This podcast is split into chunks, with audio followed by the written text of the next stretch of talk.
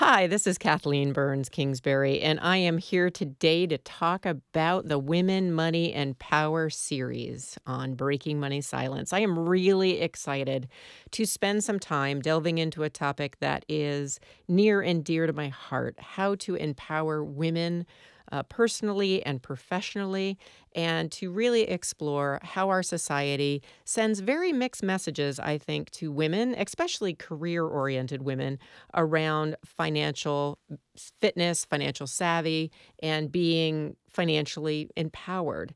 And so the backdrop of kind of where I'm coming from with this series is if you really look at the economic power of women in our country, that currently women control over 50% of the personal wealth in the United States, that women act as either the primary or a joint decision maker over 11.2 trillion in investable assets. And by 2030 two-thirds of our nation's wealth will be controlled by women in addition to that, women are making money more often than they ever have in the past, with 44% of women the primary breadwinners in their homes. It's really kind of uh, hard to believe that given all this economic power that women have that we still face financial discrimination based on our gender. It is a fact, unfortunately, that it is harder for women to get paid what they're worth because of the gender wage gap, to access credit and business capital because of some of the myths and assumptions that are made about women entrepreneurs and female founders. And there is still bias in retail shops in terms of what it costs to be a woman and to buy basic goods versus what it costs to be a man and buy those same basic goods. So, at Breaking Money Silence, I'm really committed to talking about taboo topics, to talking about things that haven't been discussed in the past or maybe need to be discussed in more in depth because I believe that the only way that women can change their financial reality is to speak up.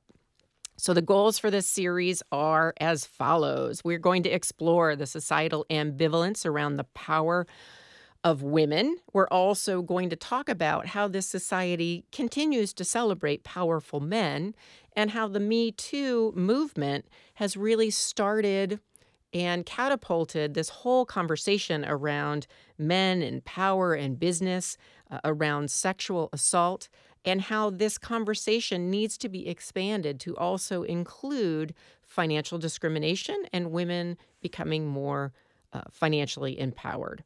We're also going to look at how gender roles at work and at home are shifting and offer tips for living a better life no matter where you identify on the gender spectrum.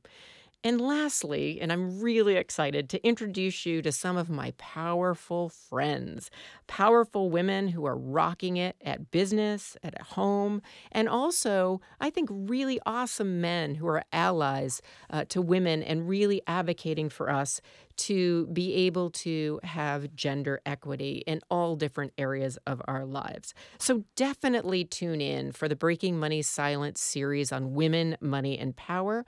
Make sure you subscribe on your favorite podcast app. And I want this to be something that's interactive. So if you have a question, a comment, a guest you want to see on the show, please shoot me an email at kbk at breakingmoneysilence.com. That's kbk at breakingmoneysilence.com. If email isn't your thing, then feel free to reach out to me on Twitter at KBK Speaks. I'd be more than happy to field your question, to answer some of those live on the podcast.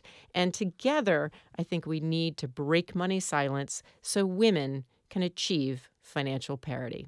I look forward to having you listen, and I look forward to this special series, Breaking Money Silence, on women, money, and power. Until then,